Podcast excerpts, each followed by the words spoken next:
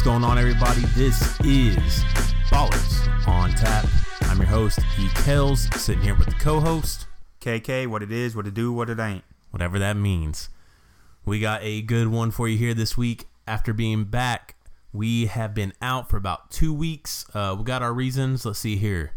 Uh, I was in Ireland for a week, so out of the country, and we do not have remote capabilities because we ain't that rich. So, after being out for about two weeks, I know we missed the debut of the NFL. Um, you know, college football's been going on, so we're ready to get back into it. Uh, see what's been going on with the Braves. Talk about NFL weeks one week two uh, just a little bit, and preview the upcoming weekend. Um, I do say Ireland was an awesome trip. Uh, I know KK missed me a lot. He told me before the show. So, KK, I'm back. But uh, let's see here. Of course, this being Ballers on Tap, it wouldn't be anything without the on tap portion. So, KK, tell the people what we got today. All right, today we got a IPA from Sierra Nevada. It's called the Tropical Torpedo. It's uh, inspired by the island life. Which KK knows about. Yeah, I do. It's supposed to have flavors of mango, papaya, and passion fruit. So we've tried a lot of fruity, fruitier IPAs so far in the show, and usually most of the time, barring a couple, most of the time for me, I don't really get the That's I feel like fruitiness I feel like the most IPA. of them have been underwhelming, and there's been a couple that are above and beyond. yeah. As far far as I can remember, the Luau Krunkles was probably Luau our- Krunkles, our best uh, one. Doctor Robot Yeah. was another, the, probably the, the best kind of fruity ones. I do want to explain a little bit though. Here we are recording September twentieth, while we're still going after these uh these fruity beers. Because I'm gonna be honest, I, was- I was in the store. And I'm like, all right, it's time for Oktoberfest. Like, I'm ready to start getting into the wheats, you know, the the ales and, and those Oktoberfest beers. But I will say this: coming back from Ireland, where it was a crisp, crisp 60 degrees every day, and I never sweated once. As soon as I got back here, it was that insta sweat. Yeah, that this Georgia heat is unforgivable. Yeah, here in Georgia, it's easily in the 90s. Here in late September, it's We're- been in the 90s every day this week that I've been back. It's killing me. So when I was looking for beers, I thought, okay, I still I still need a tropical beer because I'm I'm dying every day. You know, actually, tomorrow is the first day of fall. Not down here, it's not. Yeah, but you can't tell by this weather. That's I will say over in Ireland, it felt like football season, even though they don't play football. Like I could, it just had that feeling of, you know, when you're out tailgating like a college game, Yeah, you know, late October, November, and it's crisp outside. It felt like that over there. Over here, it does not feel like football season yet outside, but that's why we're going with the tropical beers still, still. So let's uh let's pop open this Sierra Nevada Tropical Torpedo and uh, give it a try. And I do gotta say, I have actually tried this before. This is KK's first time. I uh, had a few of these at Music Midtown over the weekend over at Piedmont Park and uh, enjoyed them a lot. So let's let's try it out. I I will say I can kind of taste the the fruit flavors in there, and it kind of says mango, papaya, passion fruit. I kind of taste a lot of passion fruit in it. It's not very fruity. It's not overbearing. It's not like a Dr. Robot or Luau Krunkles where you really get that flavor. Yeah. but I can kind of understand where they're going, going with it. Not my favorite, definitely not the worst that we tried. To me, all right. So it's a tropical IPA, right? To me, this one does the best job of balancing out the fruit and then that IPA flavor. Yeah, that's what I was gonna say. because we had that one I forget what the zombie one where we thought it was gonna be really fruity and it was like completely flat and Yeah. had like almost a bitter taste to it. This one to me, the ones we like a lot have been really fruity, really seasonal, and they taste like beer. This one to me probably balances it out the best. Yeah, for me, IPAs, my opinion, they're bitter. IPAs are they taste more hot. They're hoppier. They just taste bitter. So when you try to do a fruity IPA, you kind of have to find that balance of I want to have this this fruit flavor, but I don't want to make it too fruity. So then it's kind of a a summer beer. But you also want to have that IPA flavor, also. So, but I will say this one does a good job of kind of halfway Yeah. So of both flavors, best of both worlds, I guess you could say. so rating tropical torpedo over here. You want me to go first? No, I mean, I I give this a seven. That's I was about to say. Yeah, I'll, I'll I'll give it a seven. I'm kind of surprised you give it a seven. That's exactly where I was gonna put it. I do like it. Like I said, I had had a decent amount over the weekend at at Music Midtown over in Piedmont Park. Um, for all you Atlanta folks, you know where that is, but that's where I first had it, and I really enjoyed it. I thought it's still hot. I wanted you to try it out, so seven. That's exactly what I was gonna give with it. Yeah, it's not bad So, at all. all right, Sierra Nevada Tropical Torpedo. Um, people in the rest of the country where it's actually fall, you might be over the fruity beers. Um, I'm jealous of you. For everybody else still down here in the south sweating it out, uh, feel free to stop by and get a tropical torpedo. With that being said, we're gonna do what we always do at the beginning of the show. KK is gonna give us his take on the Braves this last week, and I have a feeling it's not gonna be the the best. Yeah, the Braves. Um, was it last week? We went on a six game road trip out to the West. We had just got swept by the Boston Red Sox at home. So we went out west. All we did was played six games. We went five and one, which or seven games. We went six and one actually. So we're all high and mighty. We're coming Yep. back. We're our magic numbers continually to, to decrease, and we get back home. We play the Nationals for three last weekend. We lose two out of three on that one. then the St. Louis Cardinals come in. We lose two out of three on that one. Luckily, we won yesterday, so we start a series this weekend, a four game series with the Philadelphia Phillies. Now, we've been talking about it all year. Philadelphia Phillies are still second in the NL East. We are ahead by six games, and our magic number is now six. So essentially, your magic number is pretty much your clinching number to clinch the division. Well, since we're playing them head to head, if we win three times this weekend, this series, we will clinch the division. So, magic number never goes up; it always comes down. So, and we're playing head to head. If you win, you can gain two games per the win. So, what I'm saying is, we won yesterday. Let's try to keep this momentum going. We've been so streaky in the second half. I feel like we're on for a week, then we're off for a week. So I'm hoping we're kind of hitting our stride right here. Really, possibly end it this weekend. And I'm hoping he re- Brian Snitker rests the bullpen and these starter pitchers for next week because right now the pitching has been terrible. We're walking guys left and right, just not being consistent. Offense might get us four runs, but we're giving up seven, all by walks. We have to tighten up, or we're not going to do anything in the playoffs. But it brings me back to another point where we're already overachieving. Well, I said this a couple episodes ago. I'm all in now. It's no, I'm not about, oh, I'm happy where we're at. I'm at the point now, I want to win it all. If we're gonna be this Yeah, good, let's be this good for yeah, real. don't don't tease me.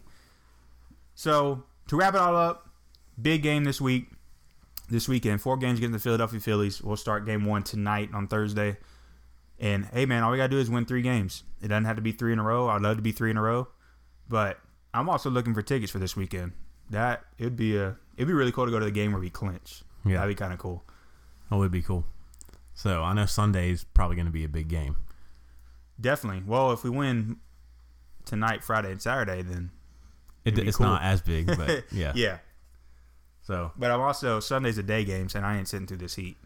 so you uh, just hang out at the Battery, you know, Yeah, one, ju- one of the restaurants. I was listening to the radio today. They're talking about this is what the battery was made for. Yeah. Just having imagine if we clinch at home this weekend, how crazy the battery. That's why I want to go. I want to go for the atmosphere. you have a sold out stadium, but then you have huge amounts of people that can actually just hang out around the stadium that aren't actually at the game yeah, and just make that environment that you know where you go and it feels like a buzzing environment. I know over the summer, me and a buddy went to a game, and it was a Monday night against the Miami Marlins, and we won, but game ended maybe about 10 but we're partying until like 2 a.m that's what the battery is about. It's having this nightlife after the game Yeah, and keeping these young people interested. Like we've always said too making baseball fun again for this younger younger team. So i'm excited. I, I they give me so many headaches as far as the braves as far as the some of the dumb stuff the pitching does. But we're holding our ground. We're we're really thank god that the phillies have been so terrible too because luckily when we lose they lose. So that's kind of how it's been kind of going. That's why we still have this lead. So let's go ahead and wrap it up. I'm, I'm tired of stressing over the All Braves. So we'll see what happens over the weekend and uh, check back in next week. I mean, yeah, it'd be nice to be able to come in next week and have everything clinched up, not stress about end of the season. I mean, we've talked about it on here. We feel like the last few times we've kind of made it to the postseason, it's been that wild card game where you're stressing, you're stressing, you're Yeah. stressing. Then it's the last game of the season, and you're stressing. Then you go to the wild card and you're stressing for that one game play in. Uh, it'd be kind of nice to not have to, you know, kill yourself over the Braves. Yeah, so the Braves have 10 games left. The last regular season game will be next Sunday against the Phillies, again, in Philadelphia. Yeah, we play the Phillies a lot coming up. We got seven games, 10 games left, seven of them with the Phillies. So, and they just it- happen to be second place. they just have, yeah, happen to be second place. That That's how schedulers would love for it to all pan out Yeah. that way. But, so, where, where's my point? All right, right now though, who do you see in the wild card? The wild card uh, right now, it looks like the Cubs are going to seal up the Central Division. It's probably going to be the Brewers and maybe the Cardinals. Three teams from the Central, all in there in the playoffs. It's either it's going to be the Brewers for sure. I think it's going to be either the Cardinals or the Rockies. I think the Dodgers are went out west. Oh, that's where I was going. So that yeah, last game is next Sunday, and probably our first playoff game, which most likely will be against the Dodgers, would probably be Tuesday or Wednesday, maybe Thursday of that week after. So it's you finish the season, you got three or four days off, and you're right back in it, which I kind of like. I kind of want. I, I hope the team's kind of hitting their stride right now to go on a little run because once you make the playoffs, I say this for every sport. You make the playoffs, there's a whole nother season. Everything starts over. This is true. Yeah, nothing nothing you did in the season matters. So we'll see what happens next week.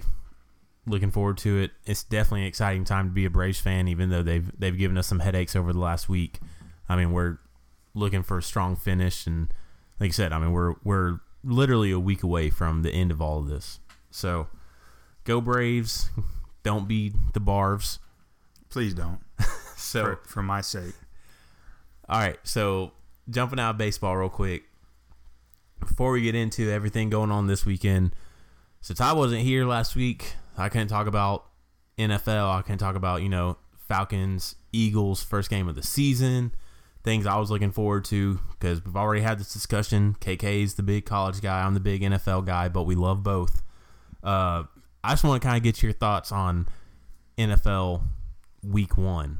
Uh, some of some of the things you just saw that you liked, you didn't like. I mean, if you can think back to two weeks ago now. Well, for Well, one, Yeah, two weeks ago now, and even this last weekend. I mean, let's just kind of week one and two wrap it up. wrap it up real quick. So two weeks of NFL football, we have two ties. I think that, and of course, my my team, the Steelers, were I involved was with that. I was overseas. I was in a whole different continent, a whole different country. I'm in a pub where I finally get some Wi-Fi, and what do I see? I see the Steelers tied up with the Browns. And what's the first thing I do with that Wi-Fi? I had to send KK a message. I said, "Man, what is up with your Steelers tying with the Browns?" I didn't want to get into them right now because they have a lot of issues as far as locker room. But yeah, so we've had two weeks. We have two ties, of course, Browns and Steelers, and also last week we had Packers and Vikings ended with a tie. But as far as so far in this NFL season, most impressive teams I've seen so far would be one Jacksonville Jaguars. We know we talked about it before their incredible defense that they got, and it's just It still looks like it's locked down from last year, and It what they did to Tom Um, Brady. I'm shocked. I will say, uh, Rob Gronkowski is on my fantasy team, He didn't do nothing. and I would have won last week if he had have done literally anything more Yeah. catch two passes for 15 yards. I would say I think he had 15 two yards. passes for 15 yards. Rob Gronkowski, the supposedly the best tight end in the game, and people still think he is, and I think he is. I think he is. but I think it's just a testament to that Jacksonville defense of how great they are. Well, I think it goes. Yeah, for the Patriots. I mean, yeah, this shut down Gronk. Who else you got? And that's why they probably went out and got Josh Gordon over th- this past week. But yeah, what they did to uh, Tom Brady this past week and what Blake Bortles was able to do was really impressive. The Chiefs have also looked pretty good with Pat Mahomes at quarterback. I don't know how long this could last, but we'll see. Go to your Falcons. They uh, not impressive that game one. So- I mean, I will say I was disappointed in that. So them. game one, I actually I was still that was the night before I left the country, so I got to sit home, and as I was packing, I gotta gotta watch most of the game, and I'm gonna tell you, it was still frustrating because it felt just like last season. that okay, we're driving, we're driving, we get into the red zone, and all of a sudden we can't do anything. And it seemed like all off season I heard, oh, Sarkisian and Matt Ryan, they're they're really clicking. It's it's going into year two. You got to give it a little bit. And I'll tell you, after week one, yeah, I'm probably jumping the gun, but I'm like, all right, man, we got to get rid of Sarkisian. Like I'm I'm over it. I saw it all last season. You took the best offense in the league two years ago to last season. We couldn't score, and then we come into week one, and it seems like there's no plays other than Ryan to Julio, and then you get in the red zone, and we just have nothing.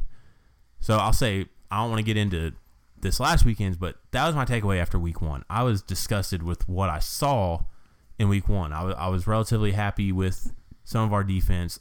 I just couldn't believe how stagnant our offense gets once we're within 20 yards of that end zone. Yeah, I totally agree. Watching the game, I'm like, man, this is the same stuff that happened last year. And watching the when they were playing the Eagles, I was like, I even tweeted out from the count like, there's more receivers than Julio Jones on this Yeah. team, but you couldn't tell. I mean, yeah, he's your best receiver, not even close, top two receiver in the league. But also, you got to understand, go to somewhere else. When he was so good two years ago in Shanahan's offense, man, they're spreading the ball to everybody. That That's guy- the thing. We- Taylor Gabriel got a big contract just because of that year. But that's the thing. You got okay. So we lost Taylor Gabriel. Well, we brought in Calvin Ridley, really to fill in that exact spot, kind of that. I think he had one catch that opening Yeah, day. yeah. The opening game, we still got Mohamed Sanu, who is a, a high talent receiver. I mean, he's nothing to to laugh at. I'm like, we have people to get it to.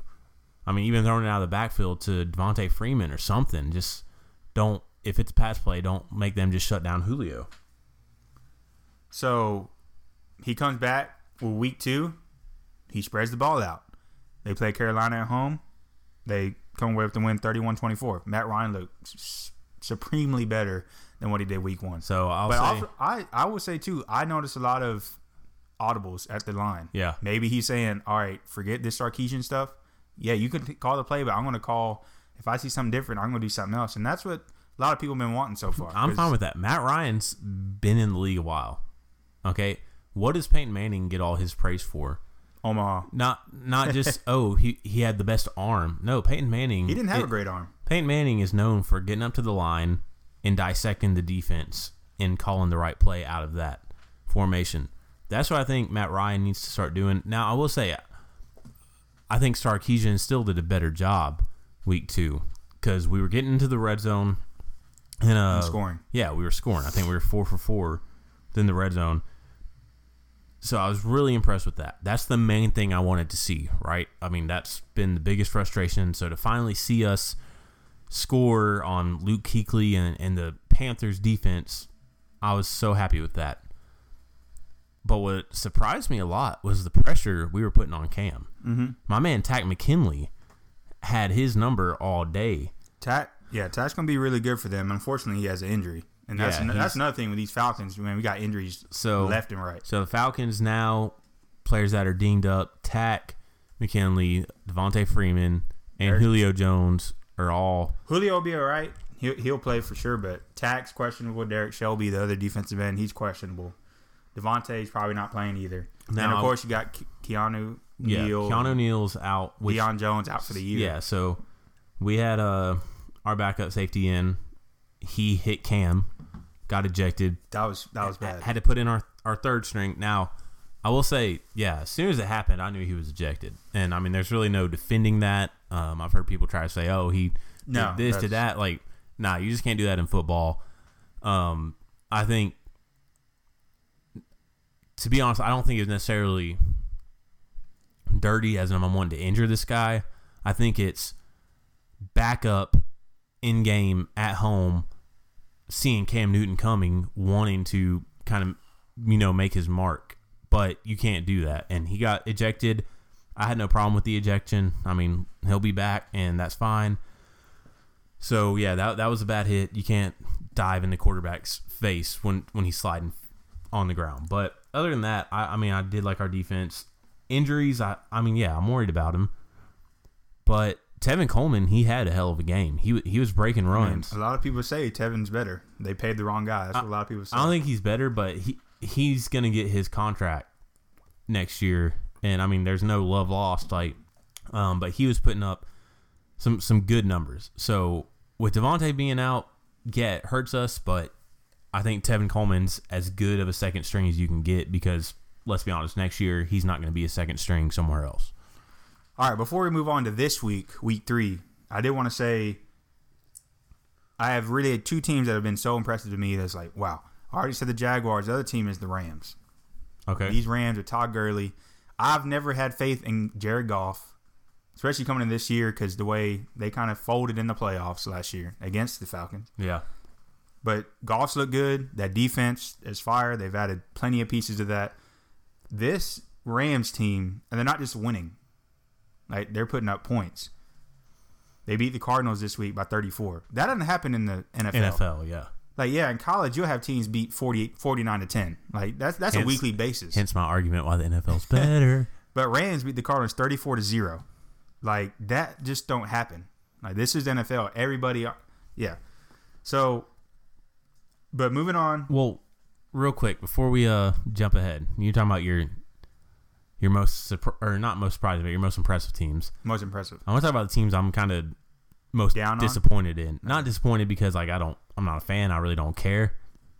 You know what I thought was was pathetic was that Seahawks performance Monday night against the Bears. That Bears defense is nasty, but The Bears I- defense is nasty. I mean, they got some some Georgia guys on there, as we know. But to be honest, man, Seattle looks done. I mean, which I, I I knew they were. I Earl Thomas knew they were. That's why he wanted to be traded. It's just it got one of the. I mean, yeah, what three, four, five years ago they were top of the league, best defense in the league, defense nasty. But you when it comes down to it, you can't pay all these guys. That's why I pressuring the Falcons. Like, look, you have all this young talent. Well, now you're missing two of them, but yeah, you can't pay them all. So you gotta. While these guys have rookie contracts, you got to make the most out, out of what you do because, as you can see from the Seahawks, it dissipates quickly. but they still. I mean, I've been hearing like players still go back to not handing it off to Marshawn in the Super Bowl.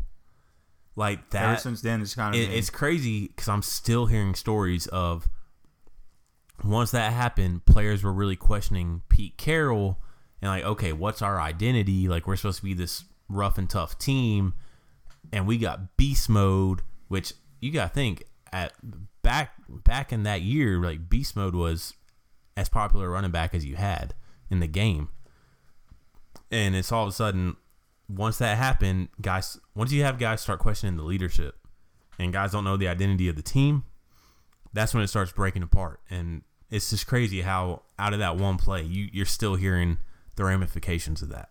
So I think the Seahawks, I mean, yeah, they're they're done. I- They're going to still have their flashes because I, I do think Russell Wilson's still a great talent. He- I've never I've never thought he's like the greatest quarterback, but he's a great talent to have back there. I He think he's I, I, think swear he he eludes defenders. yeah, like he's no- he's no what one. Kaepernick was for like a year. That's what Russell Wilson's been able to kind of make that into his career. You know that that one year Kaepernick just popped and was in the Super Bowl. He was out running everybody. Nobody could touch him. That's what Russell Wilson still has that on his feet, but I think has a little better arm, a little better decision making, and Russell Wilson's good, but this team I just don't see much. Give me give me one team you're seeing that just not cutting it. Oh, I'll tell you real quick. I'll say Steelers? Yeah, Pittsburgh. So speaking of text, what I texted you yesterday, I was like, what? Or two days ago, I was like, what's going on with your man Antonio Brown? So all of a sudden, here we got reports this week. Antonio Brown didn't show up to practice Monday, right? Suppose supposedly he had like family Personal reasons. Yeah. Okay. But he just so also happened to respond to a tweet from a Steelers PR guy, not like an official Steelers account, just some PR guy tweeted, didn't really at Antonio Brown, but just kind of Yeah, he just said Antonio Brown's lucky he has Big Ben because Yeah. he wouldn't be nothing without. him. said Big Ben made Antonio Brown, which I think is still stupid to say, but he said it. And what was Antonio Brown's response? Trade me and we'll see. Exactly. so you basically within about 24 hours had Antonio Brown on Twitter saying, "Go ahead and trade me," and then not showing up for practice. Well, yeah, and it was a bad look too because Sunday during the game, during their loss to the Kansas City Chiefs, there is a clip of I had him on camera, kind of arguing with the offense coordinator, which he's done that in the past. He did it last year, and then after that he went off. But the Steelers, you don't tie the Cleveland Browns. For one, you had a chance to win. You missed a kick at the end. Really, you should have lost, but you blocked a field goal. So that's real on the defense. Granted, I give it to the Steelers. They fought back. They tied it up 21-21, and it was kind of a shootout after that. But now you got all these stories. Of course, you got the Le'Veon Bell issue. Like he never came back. He's Right. probably, he's not coming back. I mean, I'll tell you, don't that right so? now. No, I don't. You don't think even uh what was the initial report? So it started off like four games. Well, I, I think, Some people think ten games. I think you have until week eight. I think you, you have until eight games. Like if he doesn't show up for eight games, I think you can't play at all. Something I don't know, something weird like that. We need our stat guy, stat guy. We need a stat guy to find that out for us. But uh, I don't think he's coming back. I know that there was a video this week. He was down in Miami on riding jet skis, Yeah. yeah. and one of the guys is a fan or somebody talking to him was like, "Yeah, you need to pay him." He was like, "Yeah, pay me," stuff like that. So he ain't coming back. And I, and now you got Antonio Brown doing this, and the whole locker room's kind of just dismantled. And I think It Big, sucks I think Big Ben's gone. If this if this thing really falls apart, he don't want to sit around for any kind of rebuild. He's already heck no, yeah. every offseason he's already kind of questioned retirement. Exactly. He definitely ain't gonna sit around for a rebuild. And I feel like every year they try to improve on this defense, defense, defense, because they have an electric offense. It- all those pieces they got. Well, if Le'Veon, but even James Conner has stepped in. He's on my fantasy team. That's one of those those Yeah. late ads, those free Yeah. agent ads. He's been winning me winning me uh, a couple weeks. So, but that offense is electric. You, they're like the Falcons. When they're hitting, they're hitting, and you can't stop them. But it's the defense. So we continue to draft these players, these young players, and try to develop them. But you don't give up points like that to Kansas City, and even the Browns. You had to tie them. So that yeah. So you're just most disappointing team. Who was it again? I said Seahawks. Yeah, Seahawks. Seahawks, and my disappointing team is the Steelers. I would also say I'm disappointed in the Detroit Lions. I'm not going to go into debt with that, but their defense under Patricia, who's of course he was New England's defensive coordinator last year, they've looked bad. But so that's our little recap, real quick. Let's move on to week three. What what we looking forward to? Um, my Steelers, of course, they're playing in Tampa. Oh, another surprise, Tampa Bay Bucks. Oh man, yeah. How how are we not going to talk about Fitz Magic? Yeah, I know that it kind of slipped my I'm mind. glad you Well, brought it's that Tampa up. Bay. It slips your mind. yeah, But yeah, Fitz Magic. yeah. So. Ryan Ryan Fitzpatrick, I've always thought he's solid. He's been decent, but I feel like he. I mean, he he's. I feel like he always does this. He kind of fills in, and he gets your hopes up. So then some team's gonna pay him money, and then he's like, blah. Yeah, but okay, so he's he's as good as a backup you can get. He, to Yeah. me, he's like old school Matt Schaub. I to say Matt Schaub. That yeah, that's weird because I remember back when Matt Schaub was backup for Vick on the Falcons. I liked him. I was like, man, if he goes in, he's still solid. He's not going to lose us the game. And he got a huge deal. And then the he, he went to the Texans, and I was like, man, I'm I'm happy for him. He's a starter. Now he's back to our backup. He did fumble on his one possession in the game, but I'm not going to get into that. But no, that's what Fitzpatrick reminds me of is you put him in. It will up until these last couple weeks. I'm like, you put him in, he's not going to lose you a game. he might not necessarily win the game, but he's got enough of arm to make the make the throws. He's smart as hell. Then you go to Harvard or something. Yeah, Yeah. like he, he's He went to smart. He's he's not going to make dumb decisions. He he's as good a backup as you can get. But then here with Jameis Winston being suspended for all his stuff, which we've already kind of touched on a little bit, man, back to back four touchdown games. Yeah, against the Saints, who last year one of the best defenses in the league. I don't think they're that great this year. Both two weeks in a row, they've well, they should have lost to Cleveland this past week, but yeah, and then they go against the feet the Eagles. Atlanta put up twelve points against them. So, but Bucks, yeah, they're two and zero. But the thing about the Bucks, I don't see that as I don't, you know, the other impressive teams we talked about with the Rams and Jaguars. I that's prolonged success. Yeah, I can see them going. I agree. At least twelve and four each. I think know? this is all right. This team's hot. Fitzpatrick is hot. That's why everybody's calling him Fitzmagic. Uh, I mean, I, yeah, he's hot. I don't think this is Yeah, I don't see- Mm-hmm. sustained for the whole season. But the question is, and I heard this on the radio the other day or one of the shows. Usually, if you get hurt and you go out, your backup comes in, and he he's doing he's doing well. I'm not gonna say all the time. Typically, when you're back healthy, they'll you know usually get your spot back. Except you know Alex Smith and Colin Kaepernick. That was kind of one of the first times where it's like, oh man, they're not like they're just gonna keep Kaepernick out there, and they made it to a Super Bowl. Yeah, so I mean Jake Fromm and Jacob Eason. That's Yeah, Georgia. yeah. I mean, different different level, but Yeah, so here you go, Jameis Winston. I mean, high draft pick. You know, that's that's Tampa Bay's guy. I've said my words on Jameis. I'm not going to go into a bunch of detail. I don't think he's the most accurate. I don't think he's the smartest quarterback. He's he's got some talent. There's no doubt in that. He's a physical beast. But that being said, Jameis isn't out because he's hurt. Jameis is out because of some decisions he's made. childish Childish. reasons. So the question is, when Jameis comes back, was it four game suspension?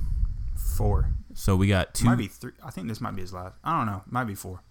Either way, we got one or two more games. Does Jameis come back to a immediate starting job? I don't think he does. I think they. I don't know though. It's one of those. Let's let Buccaneers play Steelers this week. So let's say Tampa Bay is three and zero. I don't think they will be, but let's say let's say they're three and zero, and then they go on next week. They they're four and zero. You can't bring Jameis back in if Fitzmagic Fitzmagic if Fitzpatrick keeps up what he's doing. You can't put him back in imagine if you do put him back in and all the the hate the uh the opinions that will come out on Dirk Koetter and that team you can't do that So he, he's going to play though So He's here, gonna- here's my thought. Yeah, what? Here's the thing. People keep saying, "Oh, as long as he's winning, you keep him in there." Well, here's my thing. This is the NFL. People don't. You don't go undefeated. This isn't, you know, college. You gotta have an undefeated season, make it to the playoffs. NFL, everybody loses to everybody, or hell, they might end in a tie with the Browns. I don't know, but he's gonna lose at some point. People keep saying, as long as he's winning, you got to keep him in there. So all of a sudden, he doesn't throw four touchdowns in a game, and they, they lose one game by a touchdown. Okay, now you put Jameson. To me, that doesn't make much sense. Second of all, I think if you put Jameis in, the minute he loses, I think he's lost some fanfare in Tampa oh he definitely has this this dumb stuff he's been doing that he did. I mean, it's offensive to a lot of people. I mean, it's offensive in general, but Jameis has just not made the best decisions. But let's just go off skill. You put him back in, he looks a little sloppy because the man's been sitting out. All of a sudden, what here's what I heard it compared to. You got a Tebow situation on your hands.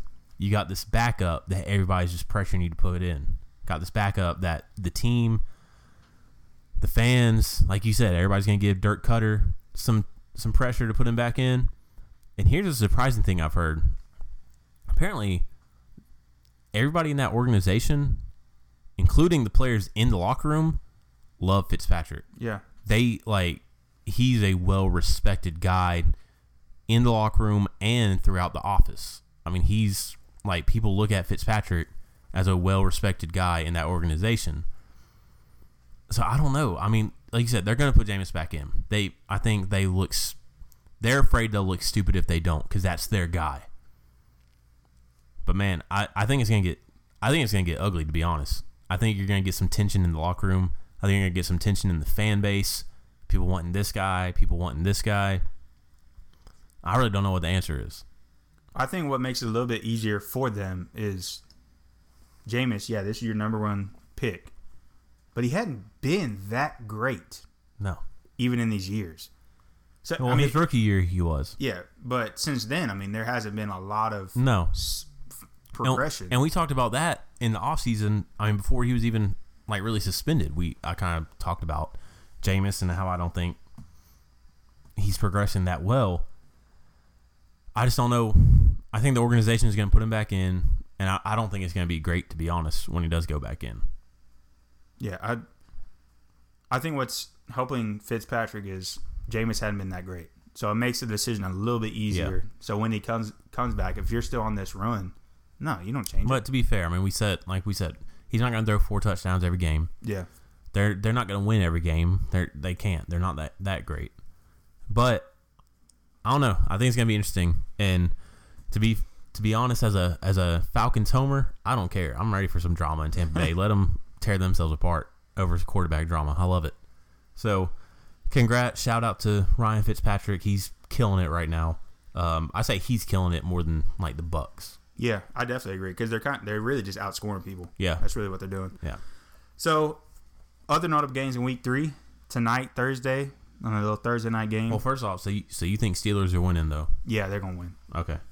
So Thursday night game, you got Jets and the Browns tonight. I'm saying it right here. Browns are winning tonight. Technically, their losing streak ended in Week One with a tie, but Now they're, they're going to win tonight. They're going to beat the Jets. The first win since 2016 because they went defeated last year. yeah, So it's going to be the first win since 2016. I actually agree with you Yeah. because I will say They this. have, the thing is, they have not played bad. no, they haven't. They just had stupid mistakes at the end with kickers can't make field goals. Stuff at the end. They've played pretty decent. I'll say this. I think the Jets drafted a good quarterback. Yeah. Well, week one, everybody got on the Sam Darnold hype train, and Well, week two, they kind of folded. even apart from the hype, I think he's solid. But I mean, let's be honest, the Jets just don't have that much. The Browns, I think this one's gonna be close. I don't think anybody yeah, it's to be close. really runs away with it. I think this one could go either way. Um, who's at home? It's it's in Cleveland. It's in Cleveland. Yeah. So, So I'm taking Cleveland. You're, you're going Browns. yeah. I think I could go Browns too. Like, like I said, I mean, they're kind of just due for one. they this is not the same Browns team that that It's went not. defeated last year. Yeah. no, it- not at all. It's not. They're leaps and bounds better than that team. I say just give it to Chubb. Let him. Yeah, give it to Chubb. Or give it to Carlos Hyde because he's on my fantasy team. Get, at least get him, get him like a two yard touchdown. Yeah. I, will be fine. What other games are you? Well, I think the other te- other game we can highlight on would be your Falcons against the Saints. Is? Huge, huge rivalry game. Oh, this is my.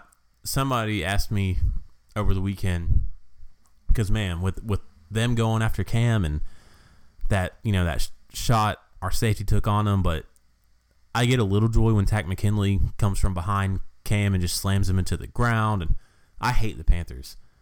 Somebody asked me, "Do you think this has become more of a rivalry with the Falcons and Panthers than the Falcons and Saints used to be?" And I still say no. I still think it's Falcons and Saints all day because I think we're the only two that are that are ever top top echelon. Panthers have had good year, good years, but they're not elite. And I was listening to the radio earlier today. They were talking about this rivalry that's kind of that's grown between the Saints Yeah, and the Falcons. and I love it. I love it. Well, the Saints were, I guess, came into the league the year after the Falcons did. And even when they were bottom of the league, it took the Falcons, I think, 13 years to make the playoffs. It took the Saints, I think, 15 years to have a win 500 season. But they've always have had this rivalry. And they, they look back in the last nine seasons. So last night, they played two times a year, so they've played 18 times. Nine of those games have been a primetime game. Yeah, And this year, the thanks- Thanksgiving is going to be Saints and Falcons. Thanksgiving night. that's that's, that's- gonna be amazing. That's one of those games like during the day you watch the Lions play before you go eat, and when you're eating you watch the Dallas Cowboys play. Then at night when you're settling down, everybody's going to be tuning in this game. It's a huge atmosphere. It's going to be in New Orleans, hmm but this is a huge rivalry that I think the rest of America is starting to see, especially now because these are these are the two top as far as consistent teams Yeah, in the NFC South. You said Carolina, they had a good couple years, but they're kind of up and down. So this is a huge game, very huge. I think I think I think you hit the point on the head. The Saints, I think they're they're hungry because they have been underperforming a little bit. The Falcons, okay, we finally had our offense pop in one game. I think it's really important to show that that wasn't a fluke against oh, something about Carolina's defense. I want to show that no, it's the Falcons' offense is actually that good. And let's be fair, the Falcons losing to the Eagles at home twice. Well, Eagles at home. Yeah, Okay, so that's our that's our last two losses is in Philadelphia. That's a tough team. They won the Super Bowl. Granted, I'm not happy with the Week One performance, but all right, Week Two we settled down. We're playing at home, beat the Panthers. I want to show that's not a fluke on our offense. I'm wanting our offense to start clicking, coming out. Whether Julio's hurt or not, whether he's in, whatever, put him in as a decoy. I don't care. Our rookie Calvin Ridley finally got his first touchdown pass. And man, I, that was a great feeling because you could just see how happy he was. He caught it. He spiked that ball. It's one of those, you know, I've arrived moments. Especially, you know, he had family there. I mean, he went to Bama. He's mm-hmm. he's you know Southern boy. People coming to Atlanta. So I'm excited for this game. Who do you got? it's close because, like how you said, but the offense, you don't know which offense you're going to get. But you also made a good point. Their last two losses have been been against the Eagles. The last two Falcons losses, and I think Philadelphia's got that. Philadelphia plays with kind of punch you in the mouth physical ball, which the Falcons they're f- finesse. Like the Falcons are finesse. They don't have that really. That's Yeah. just beat you up and kind of manhandle you. Mm-hmm. Falcons are a lot of finesse, and they showed that in the Super Bowl year. That that offense. So for me, it's I don't know which offense you're gonna get. I don't. I I think it's gonna be a shootout. So because I don't think the Saints defense is very good. Yeah, their defense isn't very good. Our defense is is dinged up a little bit. So I agree it's to be offensive game. They still have, you know, their running back. We got Tevin Coleman, who, like I already said, he had a big showing out last week. Um, I think if we can get some kind of consistency in the running game, it opens up everything else. I do think it hurts if Julio's not there, but I think if anything, just put him on the field. Let him let him be out there, because then the defense at least has to plan for it.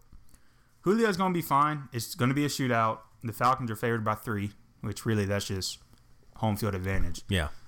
So I think because the Fal- it's a must win for the Falcons because it's at home and it's against the Saints. That place is going to be crazy. Atlanta's going to be crazy this weekend. I think the Falcons pull it out. I think they're able to. I mean, Brees is going to get his. I mean, he's top five quarterback in the league. He's going to complete seventy percent of his passes. But I think the Falcons are going to be able to squeeze it out. All right. I agree. I think the Falcons win. I mean, I kind of like that spread. I mean, by three, I don't think it's either team's going to run away with it. Um, who else? Any other games you're looking forward to this week? As far as the uh, 49ers and Chiefs will be good, those two offenses. Um, as far as it's pretty uh, NFL is pretty even keel each week. I mean, you might have a couple big games, but they're all big. It's the NFL, and like your point always is, these are the best best athletes in the world. So it's, it's not like college football where you're playing a high school team one week, you know. Yeah. So all these games have potential to be good. And that's just how the NFL is. I'll say here's one more team I just saw come across that I do think is kind of not falling apart, but underperforming. The Raiders. yeah, Jon Gruden. I don't think Gruden has been a good fit at the Raiders, and I I thought he would do a little better. I I said that there were definitely there's definitely talk about him not really clicking with anybody. I think he's clicked with Carr, and their relationship is fine. But aside from that, it's falling apart. Khalil Mack leaving has definitely hurt. So I think the Raiders are underperforming. That's just a little side note. Not really anything about this week, but I just saw that team come across the board and I thought, yeah, the Raiders have definitely not lived up to the hype. Especially, you know, they're going to be moving cities and they need that fan base to really grow. They're doing the exact opposite of what they need to. Well, the thing about Jon Gruden, uh, I didn't love the hire. I think people fell in love with love with him with all the knowledge he has on Monday Night Football. I mean, yeah, he has a lot of knowledge, tons of knowledge, but that doesn't necessarily mean being a great coach. And he comes from an older era, era. So I just don't think he kind of meshes well with the players. I mean, the players have changed. They demand more now, as far as they demand more off time during the week Yeah. different stuff like that. So he has a tough road ahead of him to win over that locker room, win over that team. And as a coach, even when he was coaching year in, year out, he's a sub 500 coach. People just fell in love with him. I fell in love with him too. Well, you get that ring, it changes everything. Yeah, it does.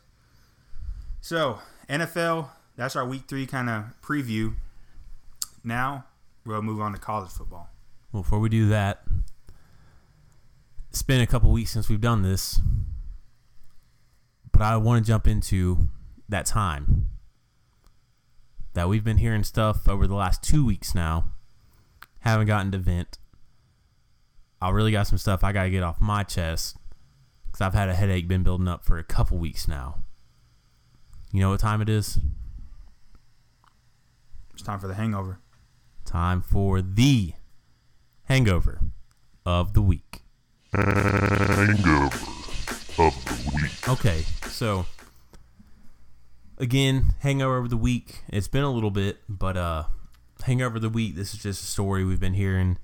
Uh, kind of sick of. You know, when you got the hangover, you got a headache, stomach's kind of messed up. You're ready to just put this thing to bed and get rid of it. So this week, I'll go ahead start off first with my hangover of the week. It's actually a relatively new story, and mine's going to be quick and short.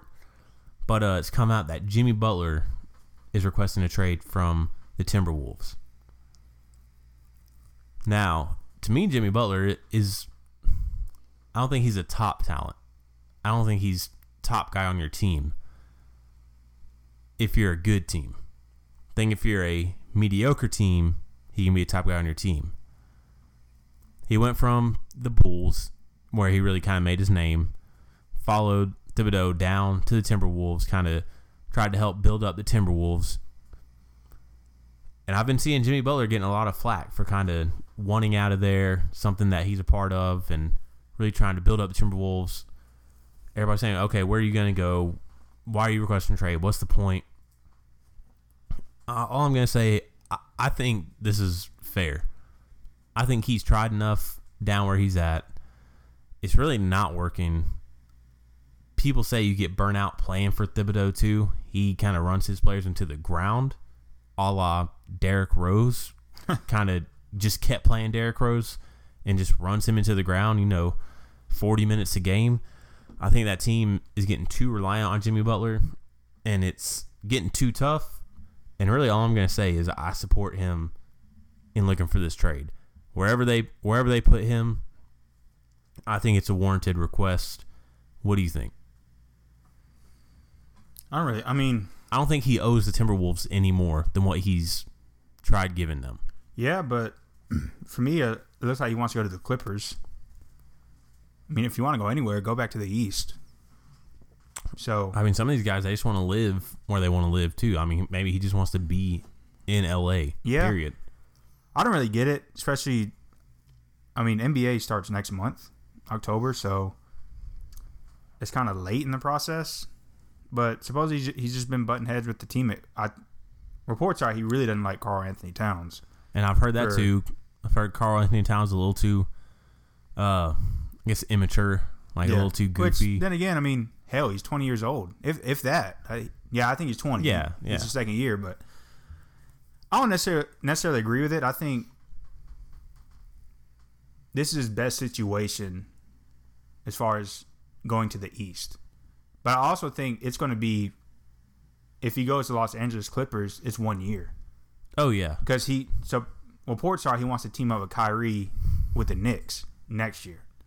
So Clippers could trade for him, but you're only getting him for one year, and Clippers aren't doing anything in the playoffs No, in the Western Conference. So it's just one of those things. Yeah, it's a, it's a story that I'm seeing. I'm like, I don't really care about. It- yeah. because like it's. they're making. I feel like they're making it bigger than. I think my my whole problem is just the flack. I've seen some of the flack he's gotten for requesting the trade. I do agree with you. If you wanted to get out of there, you should have something in July, Yeah, not September, end of September. But at the same time, NBA is all about player mobility. NBA is also a players' league. So when you're one of the kind of the, the big names in the league and you want to trade, um, it's most likely going to happen if you're really unhappy. Or who knows, he could pull a Kawhi and just sit out all year. I, don't, I don't think he'll do that. I think if he doesn't get traded, Jimmy Butler's still going to be out there playing. But I definitely to me, he's the type of player. If he wants out of there, let him get out of there. Yeah, he'll probably go do one year somewhere and then go where he really wants to go. But he's tried. He was part of trying to rebuild that organization, and obviously, it hasn't really blossomed into what he wanted. And if he is button, butting heads and wants out of there, I say just let him go. So Jimmy Butler, my hangover of the week, I'm just let let the man go. I don't really care about giving him flack yeah, it's not the best decision, but hey, let the man go. Jimmy Butler, go to the Clippers, have fun losing for a year. All right, so my hangover this week. I know it's all over the news. Some of y'all saw it last Sunday when it happened. Vontae Davis, a cornerback, a veteran cornerback, used to be with the Colts. He's now with the Buffalo Bills. Well, at halftime, he took off his pads, put on his street clothes, and said, "I'm retiring. I'm out the door." In the middle of a game. Now, my initial reactions were, "Man, that's messed up. You kind of left your team, like." it's just messed up. You left your team pretty much stranded and you pretty much just gave up. You quit. You quit. But the more I've been thinking about it and listened to some people talk about it, because of course, the way it's looked like NFL players, former NFL players, talking on ESPN, Fox Sports One, what, have you, they don't like it. They're saying you're giving up on your team. At least wait till after the game and whoop whoop but listen, listening to more understand understandable people, I guess you could say, really just reporters and people in the media talking about it. Vontae Davis, he's a professional football player, so he's been a football player probably since he was eight or nine years old. He's a football player. When people ask you, like, what do you do or what do you want to be? He's like, you, I want to be a football player, and that's all he's ever known. Well, a quote came out today. He was asked, like, how you feeling about it? Well, he said, he said, to be honest, I feel great. Like this is the best I've felt in years. I mean, he might, I he think he's more talking mentally than physically. Because this all that's all he's ever known was a football player, and I think he came to a realization like when he was out in the field, like, man, this ain't for me no more. Like this ain't for me. Like it's just time for me to step away and really start focus on a life, focus on family and what have you. Just start another life. I will say I don't agree with him doing it at halftime. Like you could have waited. I really or hell, if you didn't want to play that second half, tell your coaches like, look, I'm done. I can't keep up with these guys and whoop whoop. Kind of just run it that way. He definitely should have left at halftime, but I think all the the flack he's getting for doing this is kind of I don't want to say uncalled for because it's warranted. Because like I, I like I just said, I mean, you quit at halftime, but th- this he's a human too. I mean, he's human, and look at everybody everybody in the world, right? Let's say you step into a job like, man, this ain't for me. Like this ain't for me. Like I can't do this. Like this is too stressful and like whatnot. You quit. I mean, I remember uh, college is my freshman year of college. I went to a class one day and I was like, I can't do this. I was overwhelmed. I was like, man, I'm not gonna be able to do this. This is my first semester in college. I dropped the class. I pretty much quit. I was like, hey, I'll take it later, and I did take it later, but I don't know. I feel like he's just getting kind of a lot of hate for doing that. He could have handled it better. I give him that. So what I'm trying to say is like, let's just let it go. Like, let it be. I understand the hate because he quit at halftime. I wouldn't have done that. I would at least waited to the end. But let the man off the leash. Like, let him live his life. Because this is that's one thing we don't understand with football players. We were both football players in high school, right? And one of the I remember after our, my se- my season ended my senior year, our coaches told us like, if you're interested in playing college football, understand right now like that's all you do. Like that is your life. You wake up at 5:30 to go to football workouts. Then you go to class. Then you go to practice. Then you go to study hall. Then you get back to your dorm about 10:30, 11, and you have a class at seven.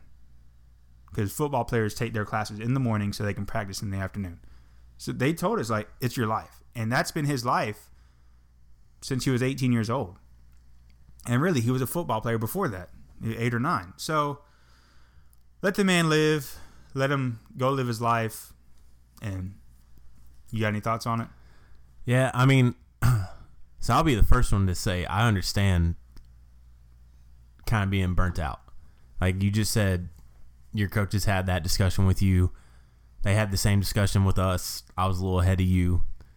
I mean, we were done.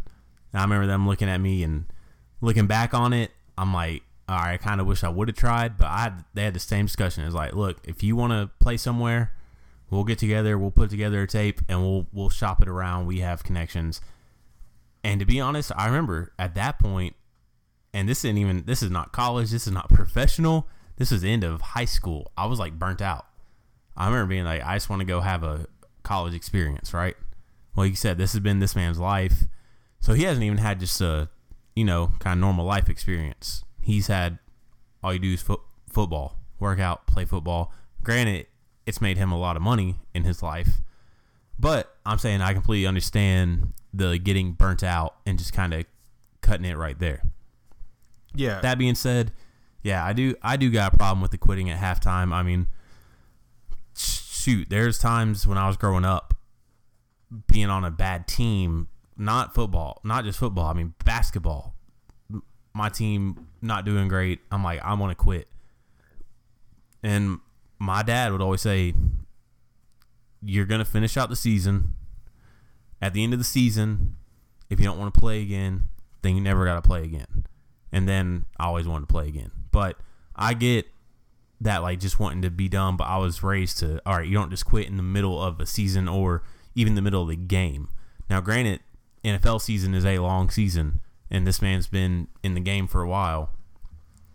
So I could have, I completely understand him quitting in the middle of the season if it's just not for him. Like, I'm not saying he's got to finish out the season, but yeah, there there's definitely some issue to really couldn't have stuck it out for two more quarters and then get out of there. So yeah, that that's the big problem. But I mean, I kind of agree with you. It's it's done. It's done. Let the man live his life. Like it's not a story anymore. He he did it. We're moving on. His team's moving on. Let him go enjoy post football life. So yeah, I'm, I agree with you that I mean it's kind of done. But yeah, I do take issue with quitting at halftime. I wouldn't I wouldn't look at somebody the same if they did that on my team. Yeah. But it's his life.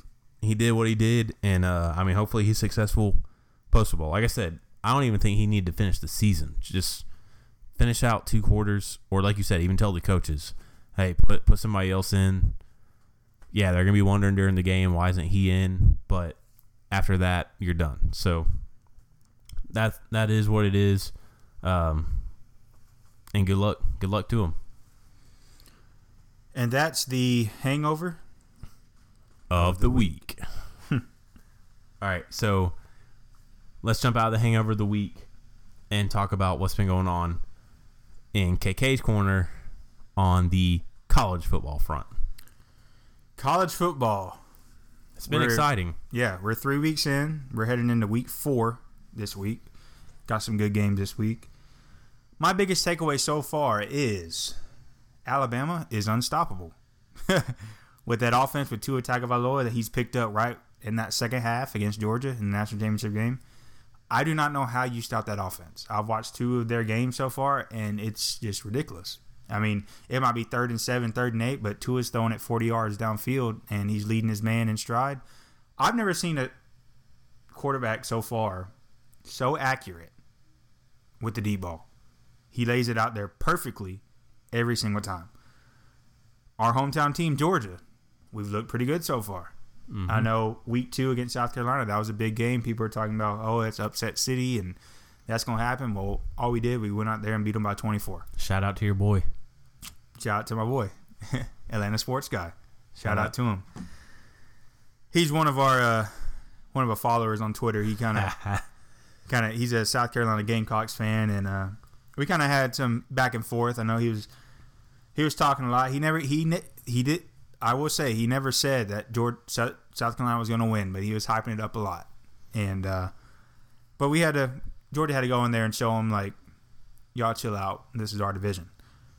Well, this week Georgia has another big game against Missouri, and This one's gonna be fun. yeah, you you know you and me we went to Sanford last year against Missouri, and Drew Lock he threw it around. Missouri, Yeah. we were in a game for the first half, Yeah. so uh, that's what worries me the most. I mean, Drew Lock he's a great quarterback. He can make every single throw. He's probably going to he might be the first quarterback taken in the draft this coming up year. So Missouri has a talented offense, and this very could very well could be a shootout. Our defense, I still think our defense is our weak point as far as a team, is what I've seen in the last three games. You can't tell, but we haven't played anybody great talent. I know we shut down South Carolina's offense because supposedly they were going to have a great offense, but we shut them down, and we played Austin Peay and Middle Tennessee State. So I still think our defense, they're still very young. We lost a lot last year, as you all know. So I still think that's our, our weak point of the team. We're going to need them to step up huge this week. And I think our offense, when we're clicking, I don't think we can be stopped. I think we're we're not quite at Alabama's level. I feel like Alabama's offense is at a 10 Yeah, I agree. out of a scale of 10. I think we're about an 8. I think when we get our right plays going and our players are playing with discipline and physicality, I, I don't think we can be stopped either. So going in, we're 14 and a half point favorite going into into Missouri. And I don't if we play our game, it shouldn't even be that close. But I think it will be Missouri's going to be be playing hype. They're 3 and 0 as well. They're going to be hyped. The number 2 team in the nation coming in. It's going to be a good game. I'm excited for it. It's going to be a huge challenge for our defense, especially the secondary, and I'm looking forward to it. So before we uh keep talking about this week, I want to hear what were your thoughts on the Auburn LSU game last week? Well, for me, I, uh, of course, I'm a Georgia fan, and we play both of these teams later on in the schedule. So I had high interest in this game. It was a great game. It was. LSU was able to go to Jordan Hare, which teams go there and lose, really. Alabama and Georgia last year. But they went in there, they won. They were able to pull it out. My biggest takeaway from this game, both those teams, very beatable. Because I, I look at it as a almost I'm, I'm scouting for Kirby Smart. I look at it as, hey, I'm playing these teams later. Let's see what they got. For one, Auburn's defense not nearly as good as they were last year, Yeah. especially their secondary. I was a little I was a little surprised. Yeah, their defensive front is massive, and those are they're great. But when you give the quarterback time, you you will be able to pick out that pick apart that secondary. And LSU defense is great, offense not great. Their quarterback, I think he went like 15 for 34 on the day, but he was able to win the game. I think Auburn's offense got kind of stagnant because we know Auburn has a high powered offense. LSU has never had a high powered offense, but they got a decent quarterback now in the transfer from Ohio State. Very good game. I enjoyed it. This is this is my favorite time of year on a Saturday. I don't do anything, as you can attest. Like, don't hit me up. But uh, I just sit there and watch college football, and I can't get enough of it. So it was a it was a great game. My takeaway was both teams are very beatable, Mm-hmm. which I'm looking forward to. But as far as back to Georgia, man, if Georgia takes care of business, you should win every game. But you got to take care of business.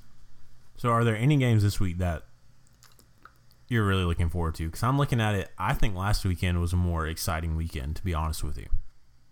This week, you know, last week Ohio State and TCU was like the highlighted game. Mhm. That was a very good game too. I watched that in- in prime time. Well, last week I was kind of like, oh, Alabama's playing Ole Miss. Ole Miss, Jordan Ta'amu, kind of crazy too. I, I know I tweeted this out. Ole Miss and Alabama, both in the SEC, both in the Deep South. There's two starting quarterbacks, are both from Hawaii. I thought that was pretty cool. But I was like, yeah, Ole Miss, they can sling the ball around. They might give Alabama some fits. Well, first play of the game, Texas A or Texas A&M, Ole Miss scores on a 65 yard pass. They didn't score again. I don't even think they got a first down the rest of the game. So Alabama plays Texas A&M this week. Texas A&M two weeks ago they played Clemson down to the last minute. Looked very good, but this is Alabama, and they got to go to Tuscaloosa. I think they win by at least four touchdowns. Yeah, see, I don't even think it's it's close. Yeah, that, that's the thing. Alabama is so far ahead of everybody else. It's ridiculous. Because you got to think, look at their past quarterbacks for Alabama. I mean, yeah, Jalen Hurts. I mean, he was shut down in the national championship game. But who who you got else? yeah, well, Greg that's- McElroy. That's the scary thing. um, you can't even remember their quarterbacks because they've never had to have a quarterback. what was it, what was his name? Counter Aaron Murray What was uh uh, guy that dated. See, like I remember like his girlfriend. Now. Yeah, um, AJ McCarron. yeah, AJ McCarron. You've they've never had to have great quarterbacks. Never had to. And that's they win by that's running what's game. Scary now is they But do have the quarterback. But now they got a quarterback. they got can two. sling it Really, all over the place. So that's going to be scary. Um, one good game this weekend, the West Coast game, Oregon, Oregon. Stanford. Yeah, Yeah, the Oregon Stanford game is gonna be exciting. that's going to be fun. Game days at in Eugene, Oregon this week. That's going to be fun.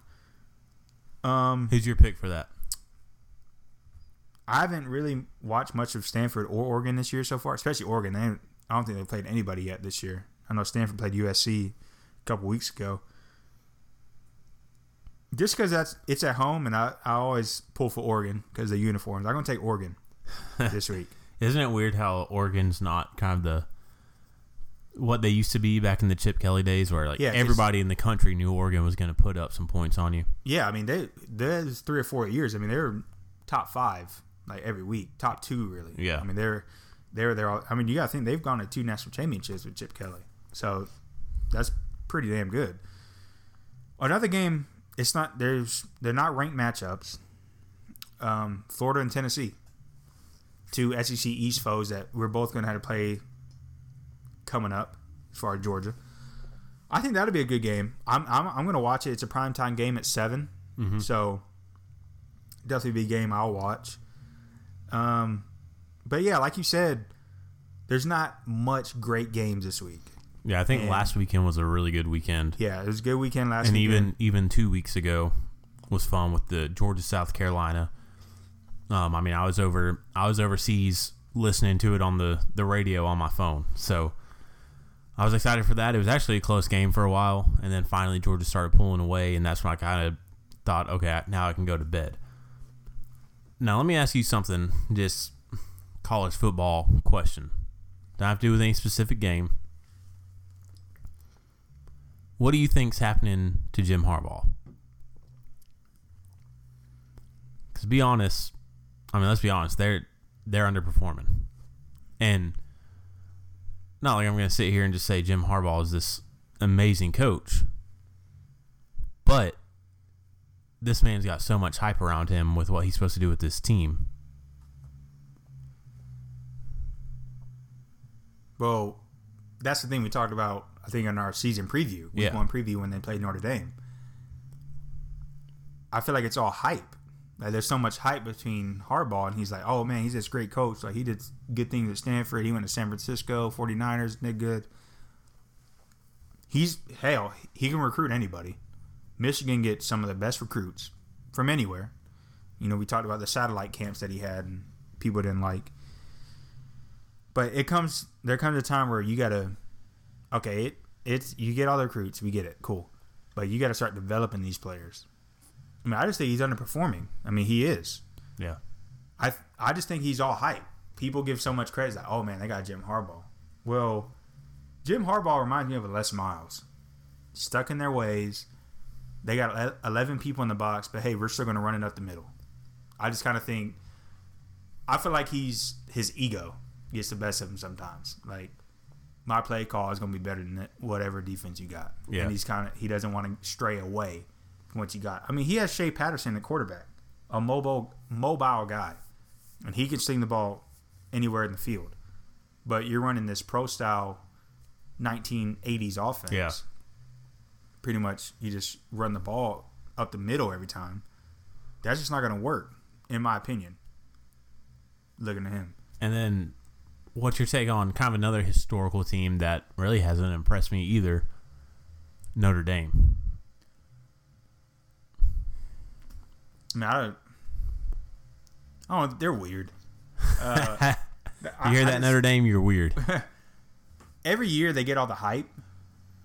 Like every Um, single that- year. See, see, it's the same thing as Harbaugh, and that's what made me connect it in my mind is because for about a month leading up to the season, all I hear is, "Man, this, this year you better look out. This year you better look out." And then about three, four weeks in the season, it's like, "What am I looking out for?"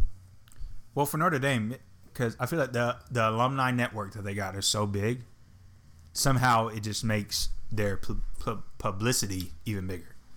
Their, because you, always got to talk about Notre Dame. I mean, hell, they're, I mean, they're not favorites to make the playoffs, but they got a legit chance as far Yeah. as percentage wise. But I think it. You know what? I think it's because I think they're they're independent. They're technically not officiated Yeah, they're not in any with any conference. conference, even though they play a ACC schedule. So I think they're kind of always an outlier for this playoff system because you're always going to get you're going to get the Power Five schools to go to that playoff. But because I, kind of think, oh, they're the independent, like they they went undefeated this year, so we got to give them Got to give extra them credit. Yeah, Yeah, but I don't see much into them. I mean, they got Brandon Wimbush at quarterback. He's the same quarterback he was last year. He can't throw. Kind of just likes to run with it. They'll lose a game to somebody. I'm not really worried about him. But Brian Kelly, as far as a coach, See, that's a, to me, it's just getting stale. but the thing is, you got to look at it. Who you going to go get? Yeah, that's true. and that, that's a big thing schools take it like look at like who are you going to go get so which i'm glad they do because you don't want to just fire your coach and then you're like you think you got a guy but you don't got a guy when you ask him like hey you want this job He's like no Mm-hmm. Well, hey, that's the same thing I was saying about Mark Richt. I was like, yeah, we're not getting to that next level, but who's going to be better? And we got Kirby. yeah So, we got better so you never know. All right, last question. Just general college football again. Since we haven't, we've been out for so long. I'm trying to open up the conversation. All right, we've talked about Alabama, talked about Georgia. Who's the who's the one kind of non-SEC team that you think okay, they got a shot from what you've seen so far. They got a shot at the title. Like come playoff times, we need to look out for them. It'd probably be oklahoma Kind of surprised you said that. yeah so probably. I thought you you might say Clemson. well i mean yeah that too. I don't think they're as good as what they usually been. I watched the texas a&m, texas a&m game. Texas a&m they're a solid team but they shouldn't be that close with clemson. So- Because- but the thing that stood out to me the most with texas a&m their receivers were so wide open against clemson. Yeah. like it was so wide open. And the defensive line which best in the country by far as far as nfl talent all four guys are going to get drafted probably first second round were nowhere. Yeah. Like they didn't make an impact in the game. My thing with Clemson, I still think they need to figure out this quarterback thing. I think, like you said, okay, yeah, Bama, they technically have two quarterbacks, but we know who they're playing. yeah. Clemson's got to figure it out. Same thing with Georgia. Like you know Jake Fromm the starter. Yeah, Justin Fields might get some playing time. Yeah. But as far as with Clemson right now, they're, They're- going kind they're of running three both. series, three series, Yeah. kind of And- almost like it's two quarterbacks. Yeah, and it's hard to get into a groove, not just as a quarterback, but I mean, as a lineman, you get used to a certain quarterback. Not even just the center. Your whole line gets used to a certain quarterback. Your receivers get used yeah, to your timing with team- a certain yeah, quarterback. Your offense. running back gets used to the handoffs, the pitches.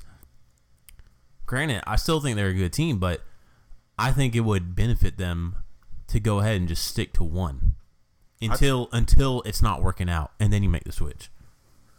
I think so too. I think Dabo wants the freshman Trevor Lawrence to be their quarterback because he he realizes what he can do with his arm. But I think it's one of those things. Well, Kelly Bryant, I mean, he got us to the playoff last year. And that's what's weird when you're watching the game. Even the TV cameras, they're they're focused on Trevor Lawrence going into the huddle from the sideline, just listening to you know a timeout, huddling up. they're focused on Trevor Lawrence, what he's doing, and you got Kelly Bryant out there, and it's like, yeah, he's still a good quarterback. Plenty of schools would take him. Still think he, he's good, but you have so much hype around the freshman, and he's getting playing time, and he's not playing bad at all. So it's it's just tough. It's a tough situation that I'm glad we're not in. I'm glad we can put Justin Fields in and throw some packages at the defense to throw them off. But we're not playing a true two quarterback system. Yeah, I think that's all Justin Fields is is right now. Another look for the defense. And I'm still waiting. We haven't had to use him yet. But I know we have packages in there, like Wildcat packages where Yeah. Justin Fields comes in and he runs some RPOs, read options where he runs out. Those are there. Yeah. But we haven't had to use them yet. No. So Kirby Smart likes to say we're not hiding anything, but we're hiding stuff because you, you're going to need that later on, especially if you get to Alabama and national or at national SEC championship. you're going to need that because they Yeah. are ridiculous right now. So you're going to Oklahoma. Yeah, Oklahoma. I mean, Kyler Murray, Baker's backfield, backfield, backup last year. I mean, he's able to sling it everywhere, and he's mobile too. A lot more agile than Baker Mayfield. Thing about uh, Oklahoma, they really haven't played anybody great yet, so you always got to worry about the offense or the defense because Big Twelve don't play defense.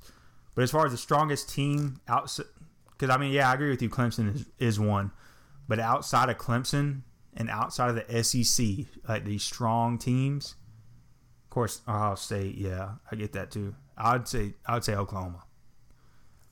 So I mean, I could easily say the top five best teams right now in college football playing their best ball would be, and I mean, in no order. So don't freak out. Would be Georgia, Alabama, Ohio State, Clemson, and Oklahoma. That would be my best five teams right now. Okay. That's doable. So, hey, I'm glad we're we're right here. We're finally getting into the mix of football season, both college and NFL. Now all I'm waiting on is this weather to change. One, once I start feeling the cool air, I'll be ready to tailgate. It's hot, isn't it? That's why I'm drinking this tropical beer. still, still on these tropical torpedoes. Like I said, everybody, Sierra Nevada Gear Top Tropical Torpedo. So that being said, it's that time again. You know, it's still been a couple of weeks, but let's bring it back. It's time for last call.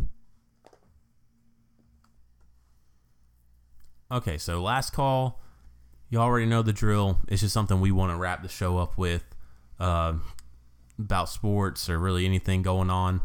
Um, this one, this has been all football show. This one's going to be a little bit about NBA. So ESPN, they're coming out with these rankings of top 20 players going into the season. Like KK just said, season starts next month. ESPN just released 20 through 11. Their their players ranked, and uh, it's getting a lot of flack and I agree with the flack that it's getting. So, this last call, we're both going to kind of chime in on this one.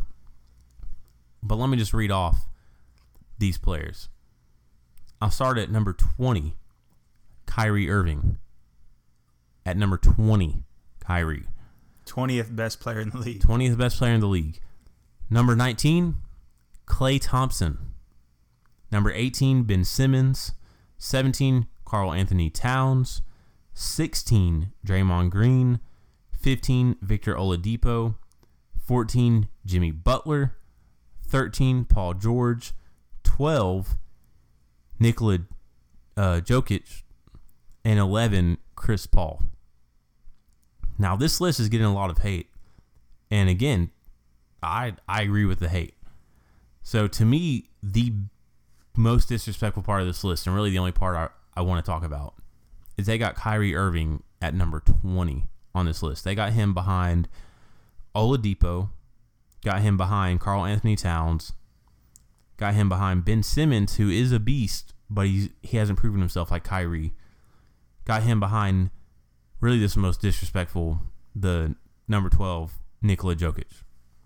So, to me, Kyrie makes that top 10 cut. Yes. I think people have forgotten Kyrie won LeBron a ring at Golden State. Kyrie is clutch. And it came out he was injured last year when he was playing. So maybe he wasn't the most explosive or the most impressive last year, but it came out he was injured. So, a healthy Kyrie Irving, especially for these Boston Celtics coming in next year with Hayward playing again, there's no way Kyrie Irving is at number 20. And to me, that's my biggest beef with this list that just got released. Like you said, Kyrie's top 10 player in the league. Klay Thompson, he's at least top 15. Yeah, to have Kyrie and Klay at 20 and 19. I I mean, you, you got to think Klay Thompson's going to, when his career's done, he, he'll go down as the second best shooter ever. I think Klay is slept on a little bit because at first he was the number two option to Steph Curry. And then you had Kevin Durant come in, and Klay took a backseat to Kevin Durant, who's probably the second best player in the league. You probably have Steph as the third, and KD is the second best. Yes. So I think people have forgotten a little bit about Klay. You put Klay Thompson on any other team, he's immediately their top scorer. Yep. Well, for the Kyrie thing, I think people have forgotten how good he is because he was injured last year. So I don't see him being top twenty. No, I mean, are they? go- Are they? That's maybe the maybe the rankings are based off last year. But even if it's based off last year, he is not the twentieth best player in the league. it might be based For off one- last year, but it's it's based on predictions going into this season. Okay, so It's not most productive of last season. It's predictions going into this season. okay, so who are you taking, Chris Paul or Kyrie Irving? Exactly. If I'll you're take starting a team, I'll take Kyrie. yeah, exactly. Who are you taking? Klay Thompson or Hell, Jimmy Butler is ahead of him on that list. you taking you taking Klay Thompson or Nikola Jokic? I mean, don't even ask me that.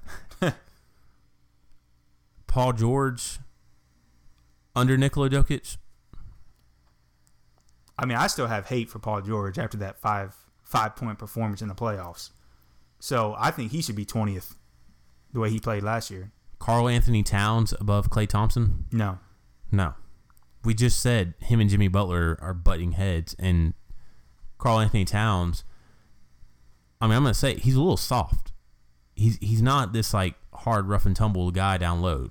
He's a, he's a good talent, but he still has some develop some developing to do. yes, Let's see here. Ben Simmons at 18.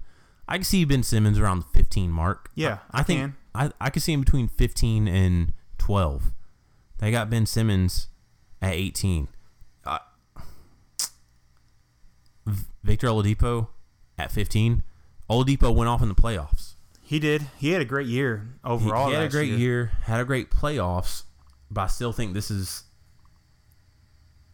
a little overhyped just Well- off of one That makes me One curious postseason. about the top ten. I mean, as far as players not listed yet, I mean, top ten, you got, of course, you got Steph and LeBron and LeBron, KD. Steph, KD, But Kawhi is probably going to be in there. You got Kawhi. I mean, you got Damian Lillard, maybe Anthony Davis. I'm just trying to think of players that they haven't listed in that top that 11 through 20 that could be in the top 10. Demarcus Cousins. Um, I don't even know if you put DeMarcus Cousins in there. But I think they'd have to if he's not 11 through 20. Yeah, but it obviously it didn't work out at the Pelicans. He went out. The Pelicans didn't get any better or any worse. What is what what we're getting at is the list is flawed. Yeah, that's ESPN. Like, all right, I'm gonna be honest. TNT hands down best NBA Yeah. stats, best NBA show.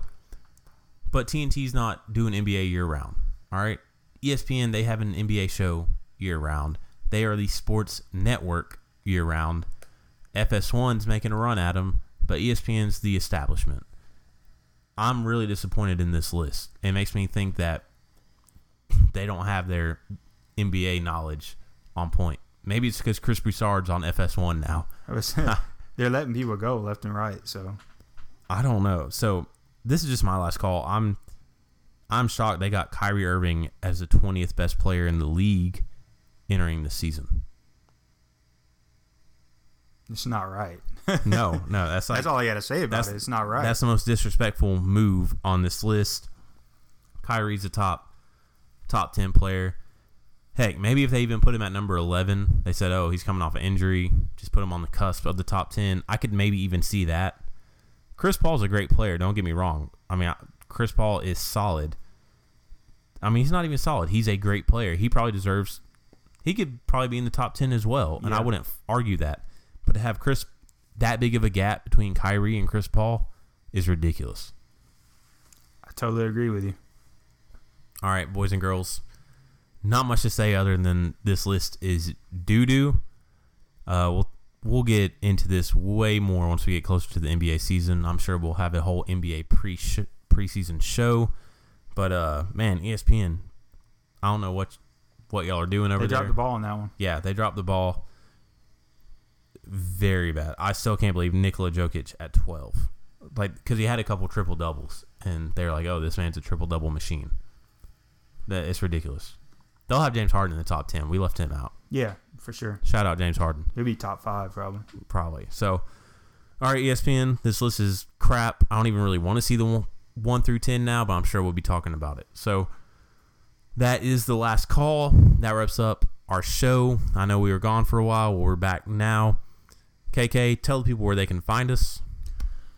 All right, man. Go ahead, and follow us on Twitter at Ballers on Tap, and go ahead and hit subscribe on the Apple Podcast app. Also, search for us, Ballers on Tap. And for the Android folks, we're also on Stitcher, Ballers on Tap. There you go. And uh, if you're at work, you just want to hit us up on our website. That's also at www.ballersontap.com. KK, any last words? Any last words of wisdom you want to share to the people? Last takes? What you got going on this weekend? Tell the people something. All right, well, I'm glad to be back. I know we took a couple weeks of vacation, but hey, we- we all got to take some time off. Glad to be back. Football's back in session, and like we said, hey, a couple shows from now we'll be talking about NBA. Yeah. So, great time. Go Braves. Go Dogs. Let's get it done. and I'll throw in a go Falcons because this is our rivalry game. Uh, I will be in a bad mood all week if we lose to the Saints. So don't at me. Don't hit me up on Facebook or Twitter. I don't want to hear it if we lose.